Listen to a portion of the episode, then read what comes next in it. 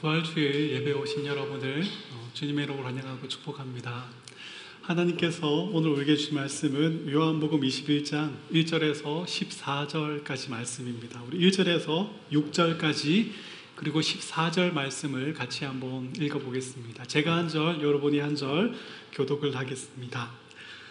그 후에 예수께서 디베랴 호수에서 또 제자들에게 자기를 나타내셨으니 나타내신 일은 이러하니라 시몬 베드로와 디두모라 하는 도마와 갈릴리 가나 사람 나다나엘과 세베대의 아들들과 또 다른 제자 둘이 함께 있더니 시몬 베드로가 나는 물고기 잡으러 가노라 하니 그들이 우리도 함께 가겠다 하고 나가서 배에 올랐으나 그날 밤 아무것도 잡지 못하였더니 날이 새어갈 때에 예수께서 바닷가에 서셨으나 제자들이 예수이신 줄 알지 못하는지라 예수께서 이르시되 얘들아 너희에게 고기가 있느냐? 대답하되 없나이다.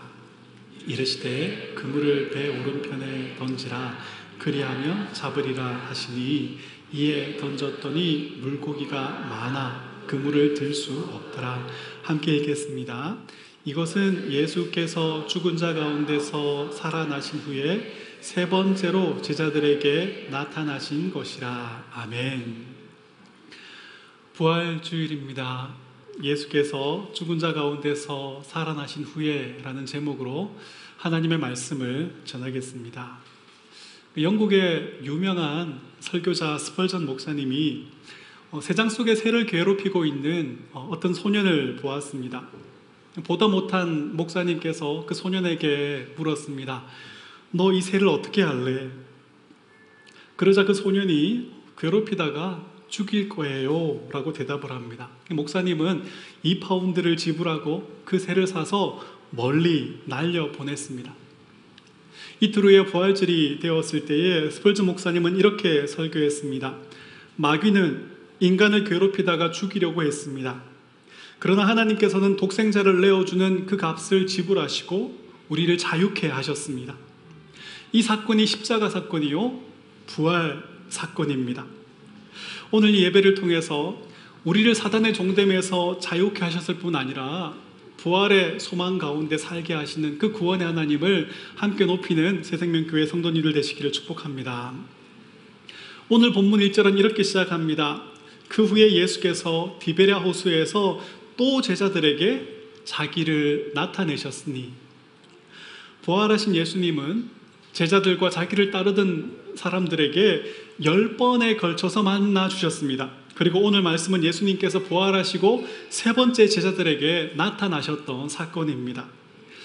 예수님께서 이렇게 여러 번에 걸쳐서 부활의 몸으로 제자들을 만나 주시는 이유가 무엇입니까? 첫째, 예수님의 부활이 확실한 역사적인 사건임을 알려주시기 위해서입니다. 신학자 찰스 하치는 예수님의 부활은 고대 근동의 역사에 있어서 가장 잘 입증된 사건이다라고 말했습니다. 예수님의 부활이 성경의 증언뿐 아니라 그 역사적인 기록으로도 잘 입증된 사건이기 때문입니다. 세계적으로 1,400만 부 이상이 팔려서 베스트셀러 소설이 되었던 그 원작으로 만든 예수는 역사다라는 영화가 있습니다. 지금 유튜브에서 무료로 보실 수 있습니다. 어, 신문 기자이며 작가였던 리 스트로벨은 어, 실제로 이 사건을 경험하고 그걸 자서전적인 소설로 써서 영화까지 만들어진 그런 어, 것입니다. 이 기자로서 승승장구하던 리 스트로벨은 가족과 함께 갔던 식당에서 딸이 사탕이 그 기도에 막혀버려 가지고 죽을 뻔한 위기를 맞이하게 됩니다. 마침 그 자리에 있던 흑인 간호사의 응급처치로 생명을 구하게 되죠. 스트로벨 가족이 감사를 표하자 이 흑인 간호사는 자신을 이곳으로 인도하신 분이 하나님이시다라고 대답을 해줍니다. 무신론자였고 사실만을 다루었던 기자였던 어, 이스트로벨은 어, 이 인사말을 그냥 흘려 들었습니다. 하지만 그의 아내는 궁금증을 가지게 되었고 다시 흑인 간호사를 어, 찾아가서 만나게 되고요. 이 흑인 간호사는 자신이 출석하는 교회에 이스트로벨의 아내를 인도하게 됩니다. 그곳에서 예수님을 영접하게 되죠. 이 사실을 알게 된 스트로벨은 이성적이고 총명하던 아내를 허황된 종교에 빼앗겨 버렸다라고 생각을 하고 분노를 하게 됩니다. 신앙적인 부분과 대화를 하니까 아내와 대화가 되지 않죠. 서로 자꾸 다투게 되고요. 어떻게 하면 다시 아내를 찾을 수 있을까 늘 고민을 합니다. 그러던 차에 어, 크리스천 신문사 베테랑 동료가 아주 미래를 예측하는 듯한 표정으로 씩 웃으면서 이렇게 이야기합니다. 예수님의 부활이 허구라는 사실을 네가 밝혀내면 기독교는 거짓말 위에 서 있는 종교가 되고 아내도 정신을 차리고 너에게 돌아올 것이다. 하지만 그게 안 될 거다. 이렇게 이야기를 합니다. 그때부터 스트로벨은 아내를 설득하기 위해서 그리고 기독교가 믿는 예수의 부활이 역사적인 사건이 아니라 꾸며내고 과장된 소문임을 증명하기, 증명하기 위해서 무신론자들과 신학자들과 역사학자와 의학자들을 만나서 인터뷰를 하게 됩니다. 리스트로벨은 예수의 부활을 목격한 사람들의 증인이 증언이 진실한 것인가를 캐묻기 위해서 예수 부활에 관하여 최고의 권위학자로 불렸던 게리 헤리메스 박사를 찾아갑니다. 박사는 성경 외에도 예수님의 부활을 증명하는 기록들이 많이 있으며 이 기록들은 예수님이 부활하신 후에 200년, 300년 뒤에 쓰여진 것이 아니라 몇 년 뒤에 혹은 몇 달 뒤에 쓰여진 것이다라고 말해줍니다.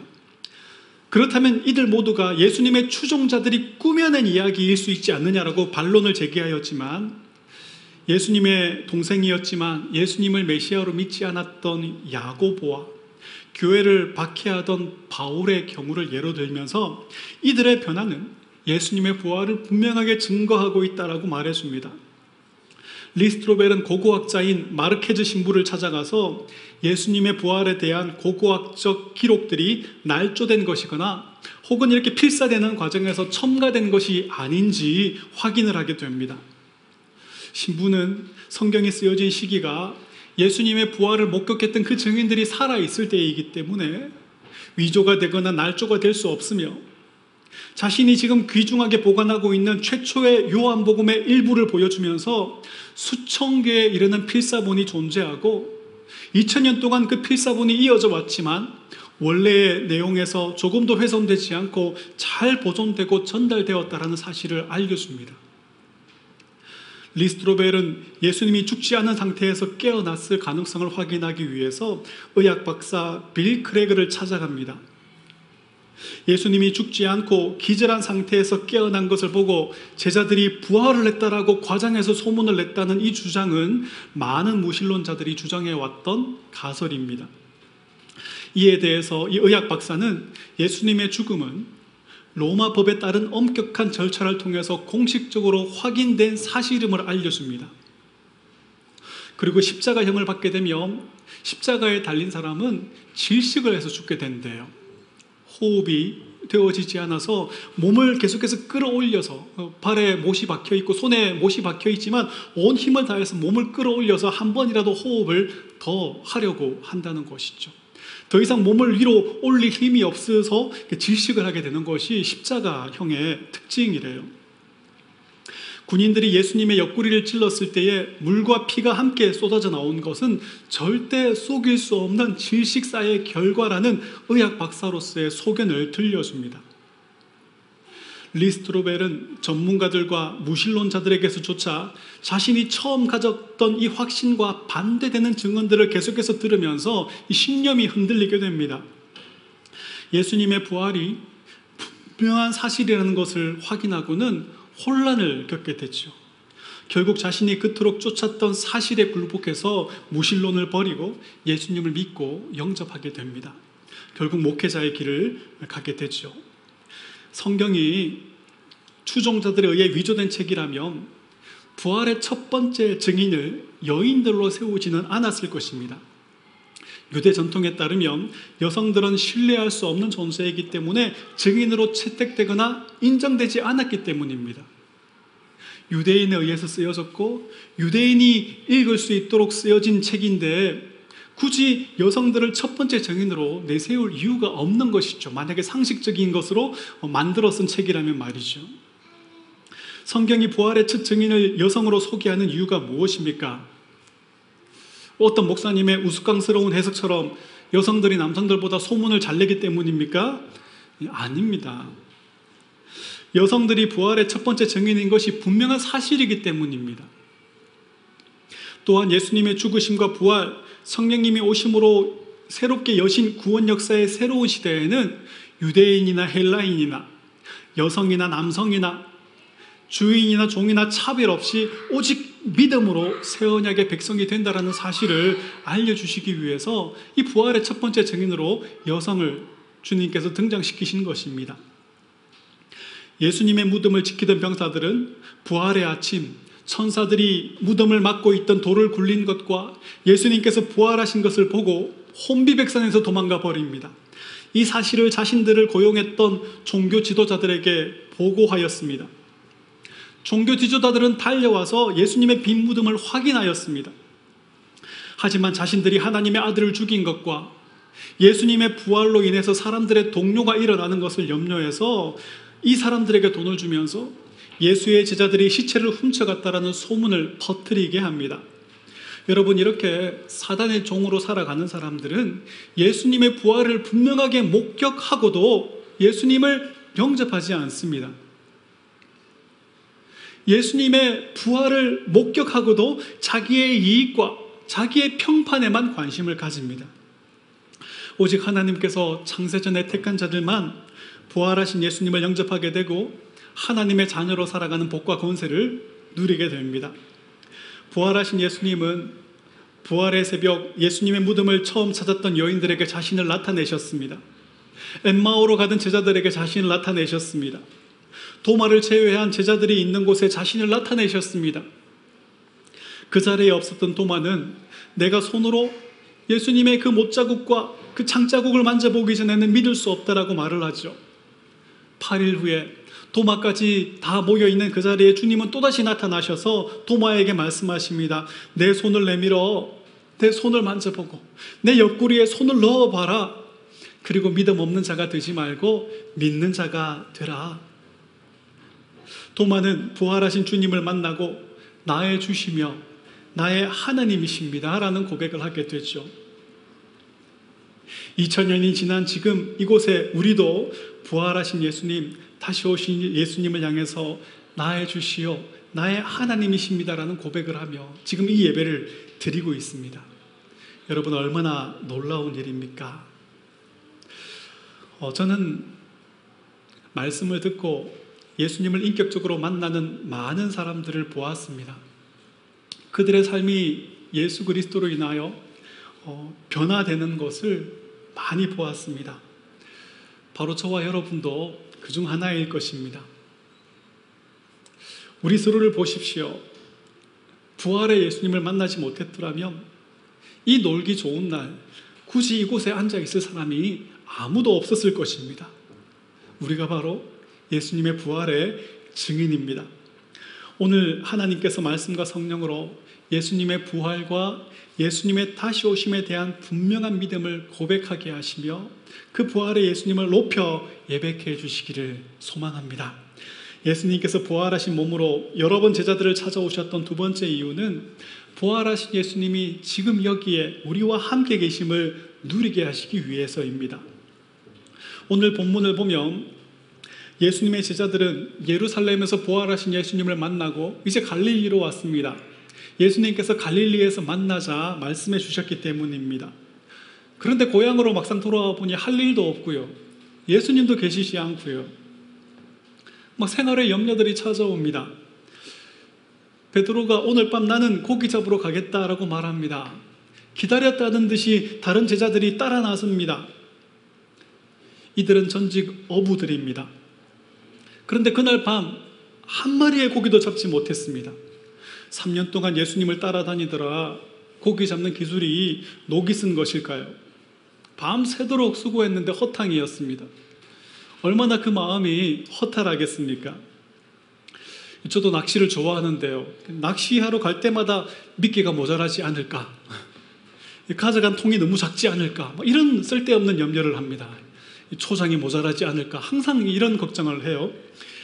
어, 그런데 한 번도 입질을 받지 못하고 빈손으로 집에 들어올 때의 그 비참함과 허탈함은 말할 수가 없습니다.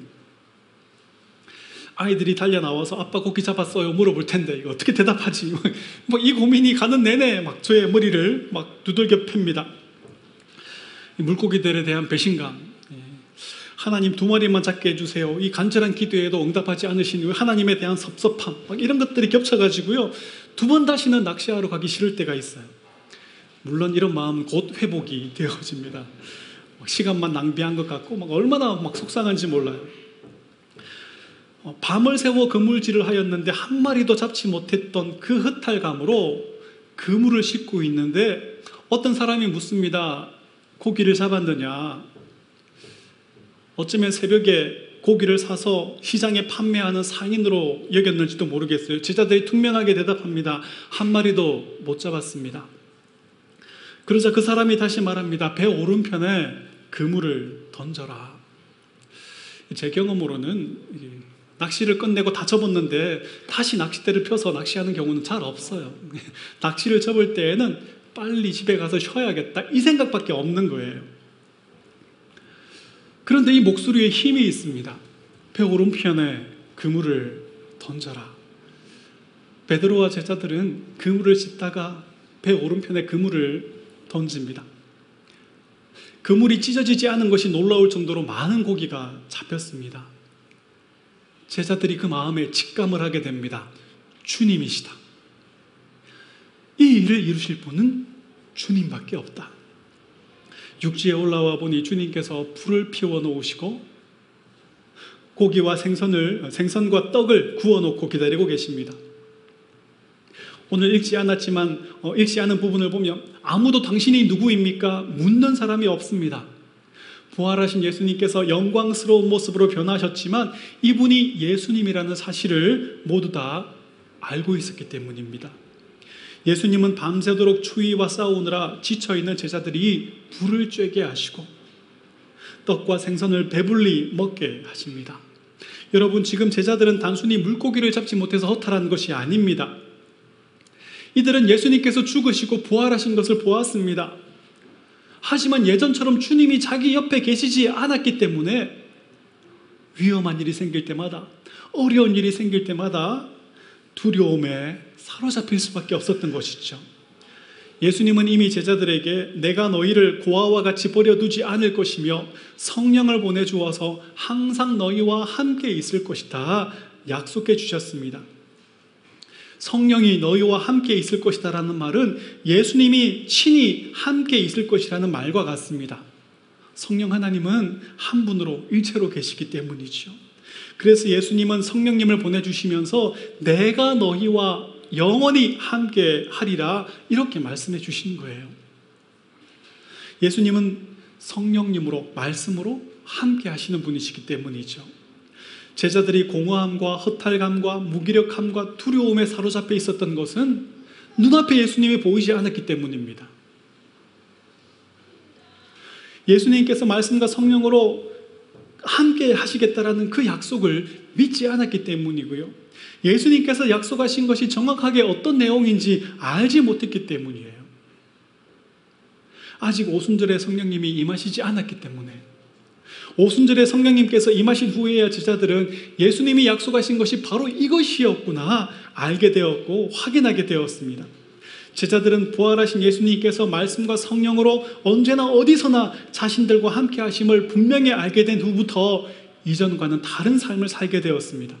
공허함, 허탈감, 두려움, 무기력함에서 벗어나서 부활의 소망으로 충만해졌습니다. 세상의 조롱과 심한 매질과 죽음 앞에서도 담대하며 예수님이 주시며 그리스도이심을 전하였습니다. 예수님을 즐거워하였고 예수님을 높이는 일에 자신의 삶을 던져 넣었습니다. 오순절에 오신 성령님은 지금도 말씀과 성령으로 우리 안에 우리와 함께 거하십니다. 우리가 어디에 있든지 우리가 무엇을 하든지 우리와 함께 계십니다. 예수님께서 제자들을 만나 주시고 불을 쬐게 하시고 떡과 생선을 먹여 주신 것처럼 예수님께서 보내신 성령님은 친히 말씀으로 우리와 함께 하시며 우리 안에 계시며 우리를 위로해 주시고 어떤 어려움도 참고 견딜 힘을 주십니다. 할렐루야. 작가로 유명한 오혜령 씨는 연세대를 나오고 이화여고에서 교편을 잡고 있으면서 성야라는 희곡으로 데뷔를 했습니다. 작가로서 배우로서 방송인으로서 활발하게 활동을 했습니다. 어린 시절부터 걸어 다니는 종합병원이라는 별명이 붙을 정도로 많은 병치레를 했던 그녀는 77년에 큰 교통사고를 당하고 72시간 후에 겨우 의식을 되찾게 되지만 그때 얻었던 관상 대동맥, 대동맥 경련증을 경련증을 가지고 있어서 이 조금만 과로를 해도 숨이 멎어 버리고 졸도를 해버리는 어, 그런 일들을 겪게 됩니다. 하루에도 몇 번이고 이 생사의 경계를 어, 넘나드는 생활들을 하게 되었습니다. 그러다가 이듬해 78년 2월에는 말기암 진단까지 받게 됩니다. 암세포가 이미 12지장과 그 임파선까지 다 번진 상태였기 때문에 수술조차 불가능하게 되었습니다. 의사로부터 3개월이라는 어, 시한부 인생을 선고받게 되죠. 그때 나이가 38밖에 되지 않았습니다. 예정된 죽음의 날짜를 며칠, 며칠 지난 어느 날이었습니다. 누군가 보내준 꽃에 얼굴을 파묻고 한참이 지났을 때에 정신이 몽롱해지기 시작했습니다. 그때 어디선가 갑자기 목덜미를 낚아채는 강한 손길을 느끼게 됩니다. 막 정신없이 바닥에 나뒹굴게 되죠. 직감적으로 예수님이 나를 찾아오셨다라는 것을 느꼈습니다. 그녀는 그녀의 그물이 텅 비어 있을 때 주님께서 찾아오신 것을 경험했습니다. 반사적으로 이렇게 외칩니다. 당신은 도대체 누구입니까? 왜 죽음의 한복판까지 따라오시는 겁니까? 미션 스쿨을 다녔지만 기독교는 의지가 약한 사람들이 의지할 대상을 찾기 위해 어, 찾는 곳이다라는 그런 마음으로 어, 하나님과 교회를 멀리하며 살아왔다고 합니다. 그동안 예수님을 인생에서 몰아내고 마음대로 살았던 것에 대한 후회와 또 두려움이 몰려왔는데 어디서부터 회개를 할지 몰라 그 눈물만 쏟으며 밤새도록 자기의 죄들을 기록해 나갔다고 합니다. 그렇게 회개하고 6개월이 지난 어느 날 다른 날과 마찬가지로 기도와 찬양을 드리고 있는데 온몸에 오한이 찾아오게 됩니다. 죽음을 예감하게 되죠. 너무 추워서 이불을 잡아당기는데 이 겨드랑이에 잡히던 임파선 암 덩어리가 더 이상 만져지지 않는 것을 보았습니다. 어깨에 복숭아 씨만 했던 그 몽울도 사라지고요. 복수도 다 이렇게 꺼져 있고요. 두 번째로 주님께서 자기를 찾아온 것을 알았습니다. 암에서 고침을 받았지만 여전히 뭐 신경근색, 뭐 좌골신경통, 신우염, 방관염, 통풍 관절염, 뭐 혈압도 60에서 40으로 어, 아주 위험한 저혈압을 가지고 있었대요. 이 여러 가지 병을 여전히 가지고 있었습니다. 그러나 이후에 삶을 하나님께서 덤으로 주신 것이라고 여기고 충청도의 어느 조그마한 마을에서 버림받은 노인들을 돌보는 평화의 집을 운영하면서 새로운 삶을 어, 시작하였습니다. 이분이 쓴 당신 없는 인생은 빈 그물이오니라는 책의 한 대목을 여러분에게 소개해 드립니다. 당신 없는 생의 호수에 그물을 던지고 물고기가 잡히기를 바랬던 지난 날들은 죽은 시간이었습니다. 오 주님, 이제 당신께서 그물을 채워 주소서 그러면 저는 비로소 살 것입니다. 인생의 가장자리에 서 계신 부활의 주님, 당신 없이 한 평생 수고해 보아야 우리 인생은 빈 그물이옵니다.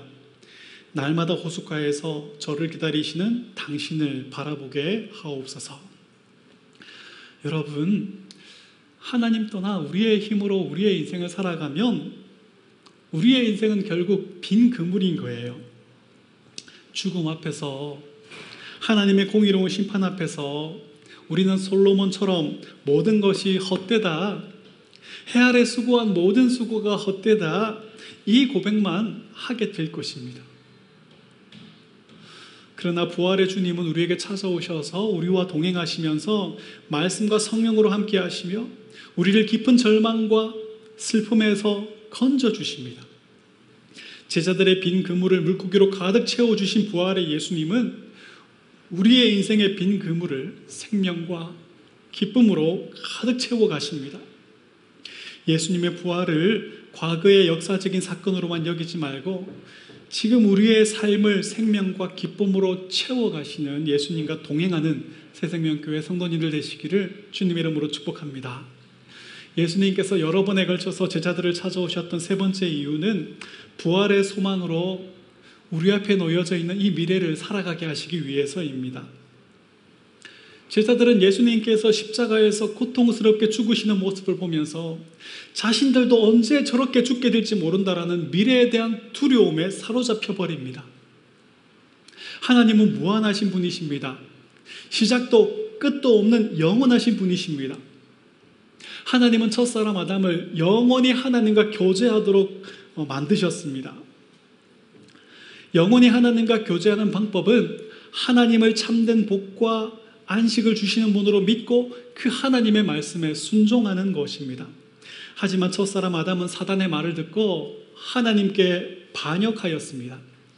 그 즉시 사망이 찾아왔고 사단이 그의 주인 노릇을 하기 시작했고 에덴 동산에서 쫓겨나게 되었습니다. 하나님은 무한하시며 영원하신 분이시지만 이제 인간은 죽을 수밖에 없는 유한한 존재가 되어버렸습니다. 하나님은 모든 것을 아시는 분이시지만 인간은 내 일을 알지 못하는 유한한 존재입니다. 어떤 사람은 내 일을 알 수 없다라는 이 두려움을 긍정적인 생각으로 이겨내 보려고 합니다. 내 일은 잘 될 거야. 막연한 기대를 가져보는 것이죠. 이런 심리적인 방법이 두려움을 떨쳐내는데 어느 정도 도움을 줍니다. 하지만 이 심리적인 방법으로 극복할 수 없는 큰 두려움과 절망이 찾아오면 스스로 목숨을 끊어버리는 것 외에는 다른 방법이 없습니다. 어떤 사람은 미래에 대한 두려움을 이겨내려고 이 돼지머리를 좋아하는 귀신을 찾아갑니다. 무당을 찾아갑니다. 점을 치죠. 어떤 사람은 내일에 대한 두려움이 생기지 않도록 지금 현재의 삶에만 몰두해 버립니다. 시야를 이렇게 가려버리고 바로 앞에 있는 것만 보며 살아가는 것이죠. 내일에 대한 염려가 생기지 않도록 지금 내 육신을 즐겁게 하는 일에 몰두해 버립니다. 하지만 이들은 결국 생각하지도 않았던 순간에 아무런 준비도 되어 있지 않은 채 하나님 앞에 서게 될 것입니다. 로마서 5장 12절에서 한 사람 아담으로 말미암아 죄가 세상에 들어오고 죄로 말미암아 사망이 왔나니 이와 같이 모든 사람이 죄를 지었으므로 사망이 모든 사람에게 이르렀느니라 말씀하십니다. 누구도 육신의 죽음을 피할 수 없고 하나님의 심판을 피할 수가 없습니다. 죽음은 끝이다. 인생을 마음껏 즐겨라. 인생은 짧다. 즐겨라. 젊음은 짧다. 힘이 있을 때 놀아라. 이것은 복음이 아닙니다. 사단의 거짓말입니다.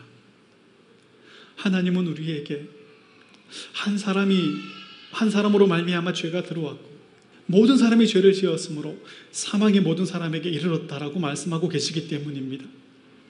이 땅 위에서 우리의 삶은 짧지만 이 짧은 삶은 영원한 삶과 연결되어 있습니다. 그리고 이 짧은 삶에서 우리는 두 번의 기회를 얻을 수가 없습니다.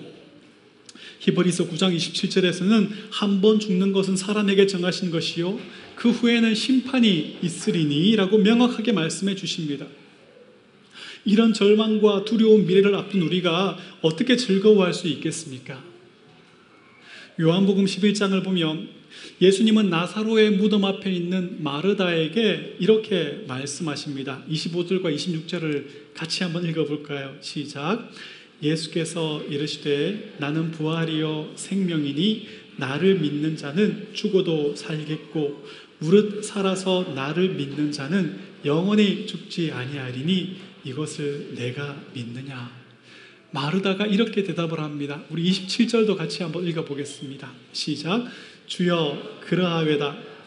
주는 그리스도시요 세상에 오시는 하나님의 아들이신 줄을 내가 믿나이다. 아멘. 마르다는 나사로를 무덤에서 일으키시는 예수님을 보면서 사망의 권세가 사단의 권세가 우리 주님을 이길 수 없다라는 것을 확인하게 되었습니다. 제자들은 무덤에서 부활하신 예수님을 보면서 사단의 권세가 사망의 권세가 예수님을 무덤 가운데 묶어두지 못했다라는 사실을 확인하게 되었습니다. 죽음은 끝이 아니라 이렇게 새로운 삶으로 이어져 있다라는 것을 확인하게 되었습니다.